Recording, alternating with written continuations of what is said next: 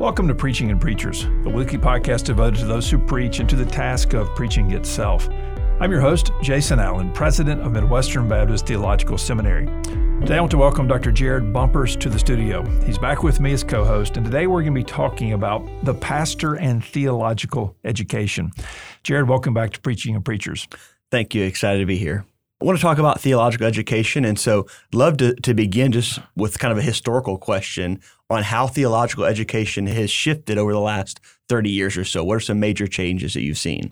Yeah, thank you for the question. And uh, boy, again, it's good to be in the studio with you today and reflect uh, on this topic, which will be relevant to um, some of our listeners because our the composition of our of our listenership, best we know it, is is largely comprised of local church ministers and those preparing for ministry, seminary students, and so forth.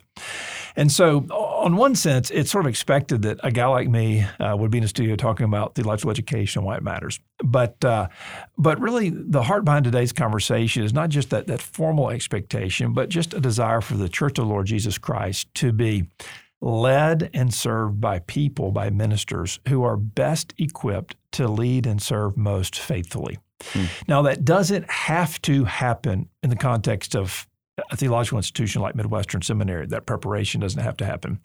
But traditionally, it, it, most commonly has, and currently it most commonly does. And I think that is generally speaking a healthy and a good thing. Having said that, theological education has changed so much. You use the time frame 30 years, and uh, that's a little bit longer than I have been uh, engaged in local church ministry. I'm more around that 25 year mark. Began a sense of call to ministry in college, and uh, shortly thereafter began to get little opportunities to, to minister while in college.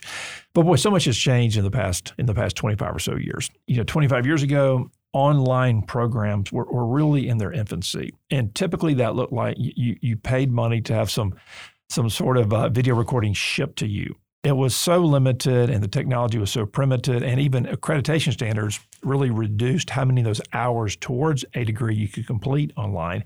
Right. That for folks like me in the late 90s, and, and then for me personally in the early 2000s, going to seminary, uh, it was not really a live option like, do I go online or do I move? And so my wife and I just kind of took it for granted. God's calling us. So, like, we go to study. And boy, that's changed a lot the past 20 years. Now, online programs, which we have here and we're very proud of here, means that theological education has literally never been more accessible. Anytime, any place, anyone really can receive that training, at least through the medium of online education. Now, we talk a lot here about theological education, residentially speaking, and emphasize that and herald that. We don't see the online program in competition with the residential program, but we do place an ongoing priority on residential because the general principle is this the closer to campus a student is, the more we can shape them. Uh, if you live on campus, we have a great opportunity to shape you than if you live off campus. If you live in the Kansas City area, we have more of an opportunity to shape you than if you live 100 miles away. Probably more 100 miles away than 1,000 miles away, based upon one's proximity campus, coming to events, attending J terms, being in chapel, conferences, being known by the professor, mentorship opportunities, and all the rest. So I would say the primary way it's changed the past 20, 25, 30 years has been the, the advent of, of online education. And we rejoice in that. Uh, we have a program now that enables us to reach anywhere around the globe, and we kind of are everywhere around the globe. We now have students from all 50 states, and uh, last count a couple months ago, now 63 countries, including many that are the most hard to reach places in the most difficult contexts for one to minister the gospel of Christ in. So we're grateful for what God's given us.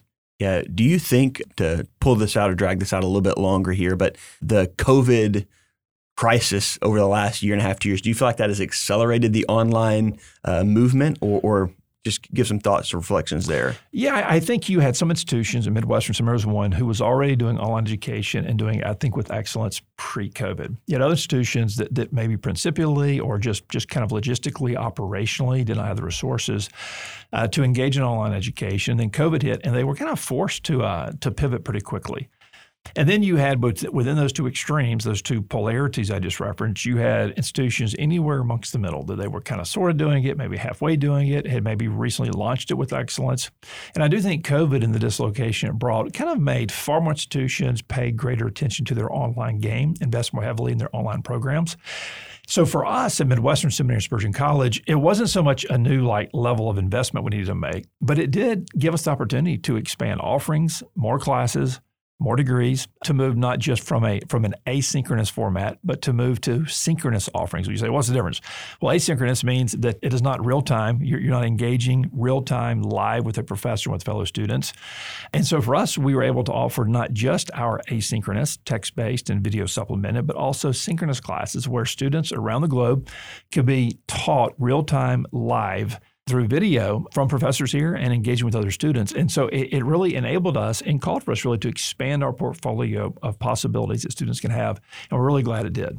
Yeah, we, we were set up well to do that. I know that uh, some other institutions had to make some greater adjustments, but was a good opportunity. If someone were to, were to ask you, okay, well, we, we've been through COVID, progress has been made the last 20 years. So why should I move and do this residential? You touched on this earlier, but would love to hear you flesh that out. What would you say to a student who's considering seminary, feels called to ministry, and says, I- am I'm interested in, in moving, but is it really worth the effort for me to load up the U-Haul, put my stuff in there, drive to Kansas City or, or wherever the Lord calls me, and do residential education? I would say most often the answer is yes, but not always yes. And I'll come back to that in a moment. So before I, I seek here conversationally to make the case why residential education is preferred, um, I want to make the case for theological education, period. Again, that's where I look out to a generation of churches that are in tremendous need. We're in the state of Missouri here as we record this podcast on our campus, Kansas City, Missouri. And again, as I just mentioned, we have students from all 50 states, and we rejoice in that. Uh, I know regionally, Missouri, Kansas, Nebraska, Arkansas, Oklahoma, Iowa, into Texas, kind of our broader region here the churches in particular are in great need, uh, looking for pastors, looking for student mm-hmm. ministers, looking for biblical counselors. And so, though we have an institution now of, of approximately 5,000 students, um, I, I, feel like I, I, still don't have enough pastors to send them. I still don't have enough student ministers to send them. I still don't have enough biblical counselors to send them. I still don't have enough missionaries to send them for the for the nations because there is this great generational transition we're experiencing where people are retiring, aging, dying out of ministry roles, and a new mm-hmm. generation of ministers needs to step up. So we have the issue of needing in sufficient quantity a new generation of ministers to fill these urgent ministry slots. But not just in quantity, we need in quality. I mean, think about the complexity of our times. You asked what has changed in 30 years. Well, technologically, a lot has changed, but where's our society changed? Where's the culture changed?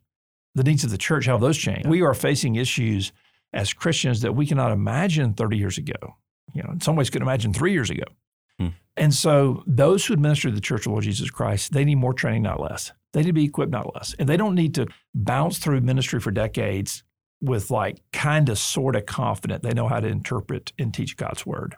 Kind of sort of confident that they can answer biblical and theological questions that their people are having kind of sort of confident that they can help their people think through knotty cultural ethical issues you see? So i'm like man we need a, a new generation of ministers. We need them in great quantity. We need them to be robustly trained and so they are fully qualified and confident to go out and serve. So i want to say to every person listening potential students or those who know potential students. Uh, if you're a potential student, and this is not just a Midwestern seminary plug that we'd be delighted to have you here in Spurgeon College, this is a plug, though, for you to take serious your ministry preparation mm. and for you to investigate uh, a theological institution that is theologically sound, that is on mission, that knows why they exist, that you can have full confidence in what you will be taught and how you'll be shaped.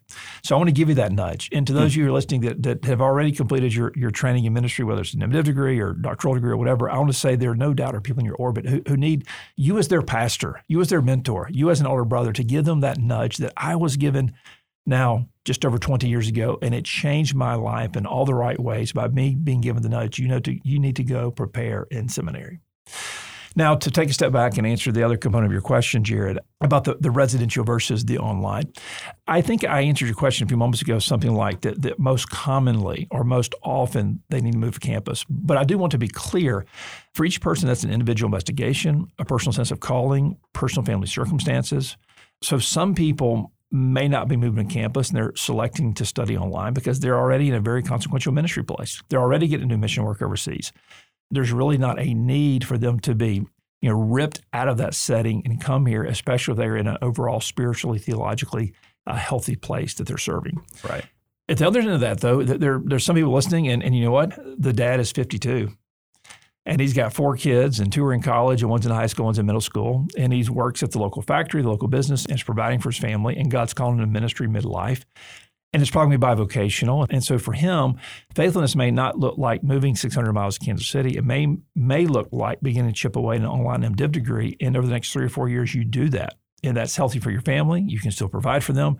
You can serve in that bivocational way. You can be prepared for greater ministry, and you can chip away at that degree in a way that is not too disruptive to these other noble, God called assignments that you have. And so that has to be sussed out. What, what, I don't want to happen, though, I speak of this often on campus, is I, I don't want individuals to kind of hide behind online programs as a way to avoid or to slow, to hinder God's calling their lives. Well, who would that be? This is the 24 year old young man who God's called to ministry. You graduated from a Christian or secular institution, you know, last May or last December, the May before that. And you, you for whatever reason, haven't got the nerve to go to seminary and so you're kind of like living in your mom's basement. You're, uh, you know, you're, you're taking an online class or two a semester. And you're kind of bouncing along. And I want to say to you, go, move, receive this as a loving kick in the pants to actively pursue training for ministry.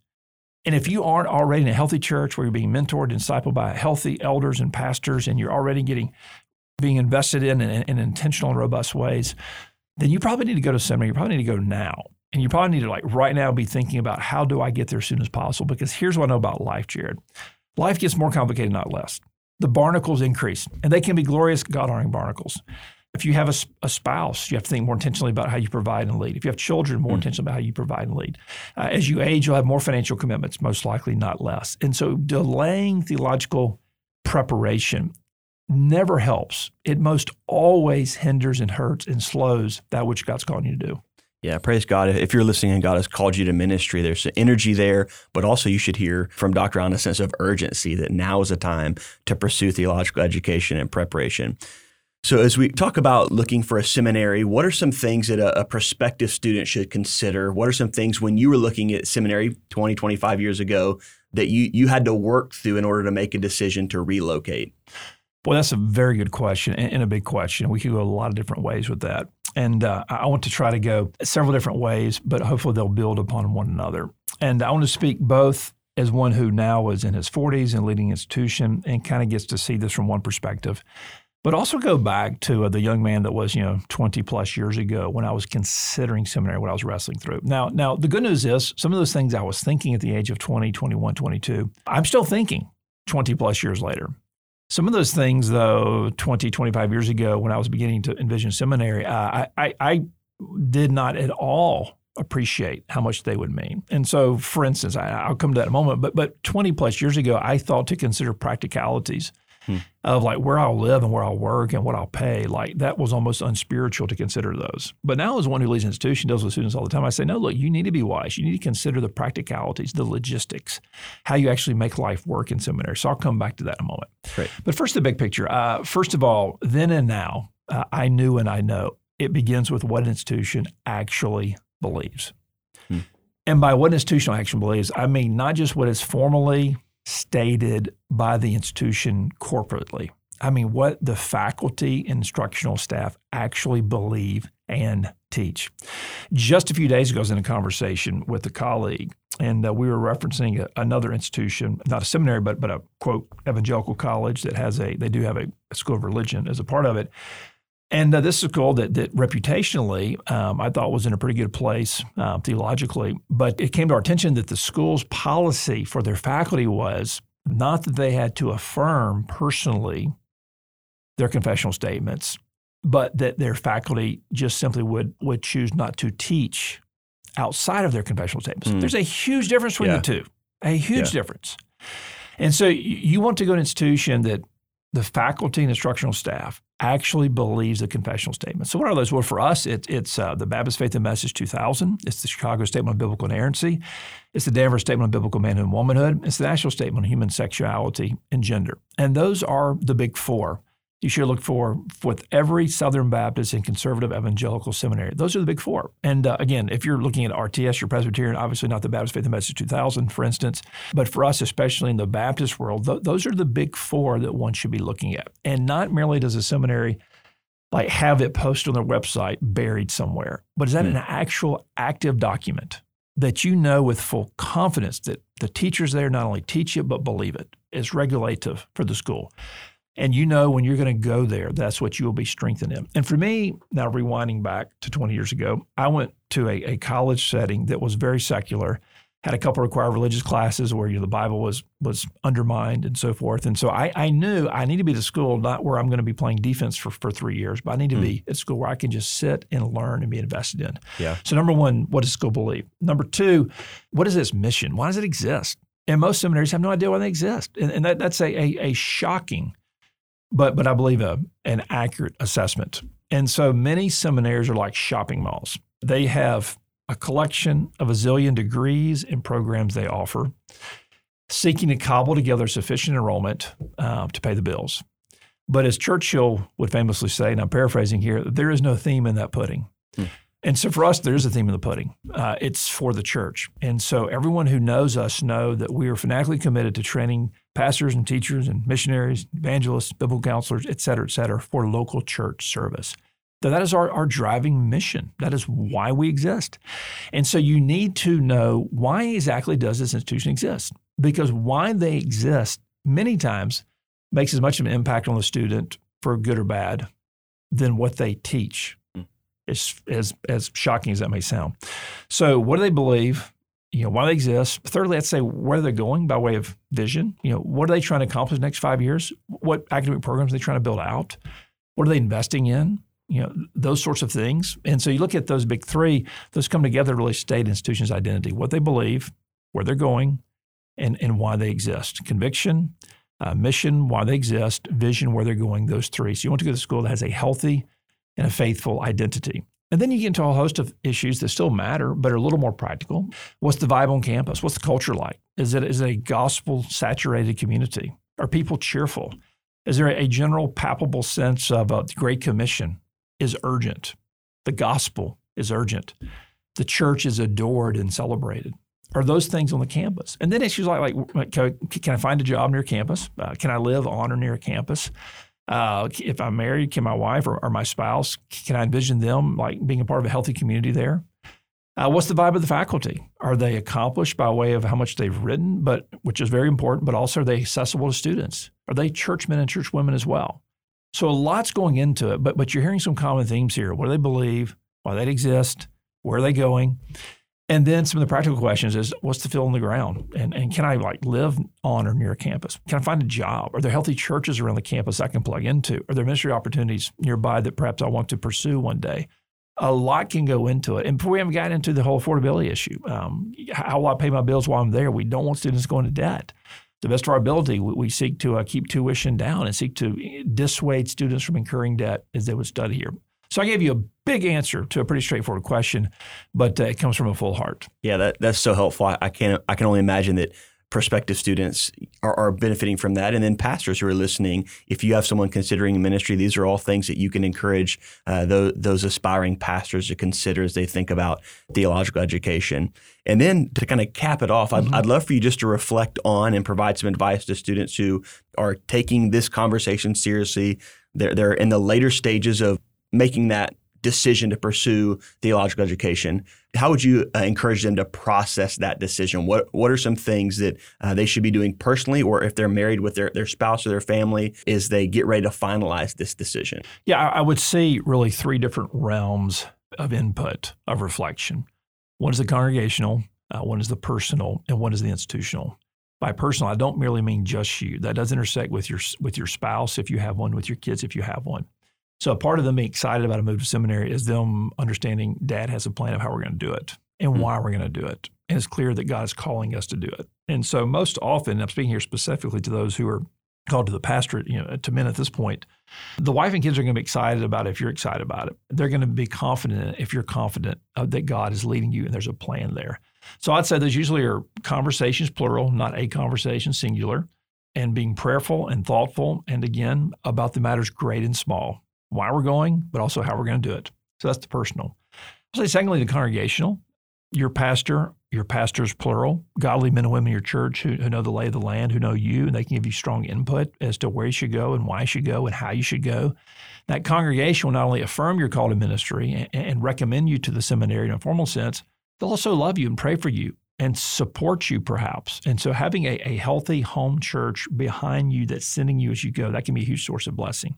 And in many ways is essential to going in the first place. The third thing I'll say is the institutional side, and that is, you know, Faithful Institution, their missions officers, they're not just like salesmen. You know, sure, they believe in the program, they're going to speak winsomely about the institution, right? But they're more than like salesmen and saleswomen. They're counselors. They're giving guidance. They're helping you to think through, okay, oh, here's where you can live, and here's how you get on campus. And if you have questions even lingering about your own call to ministry, well, well like here at Midwestern, we work hard to help our missions team, you know, answer the big questions and help students suss out some of those things. And so the institution ought to be, and praise God, in this case, we are a healthy partner in the deliberative process. Do I go? Where do I go? When and how do I go? All three of those categories personal, congregational, institutional come together to support and answer those questions. Yeah, and I love our, our admissions team even calls those team members admissions counselors because they view themselves as support staff to counsel and give wisdom and advice and prayer and encouragement. So blessed to have a, a, great team here. Well, thank you so much for, for taking the time to come in the studio and talk about theological education and look forward to continuing this conversation in the next episode. Hey, thank you, Jared, so much to our listeners. Just delighted to be with you. And I pray this will be encouraging to you, this conversation. And also, I encourage you, if you know someone considering seminary or Spurgeon College, please point them to this podcast, and we pray the Lord will use in their life. Thank you for being with us today and for listening to Preaching and Preachers. For more information, go to my website, jasonkallen.com. That's jasonkallen.com.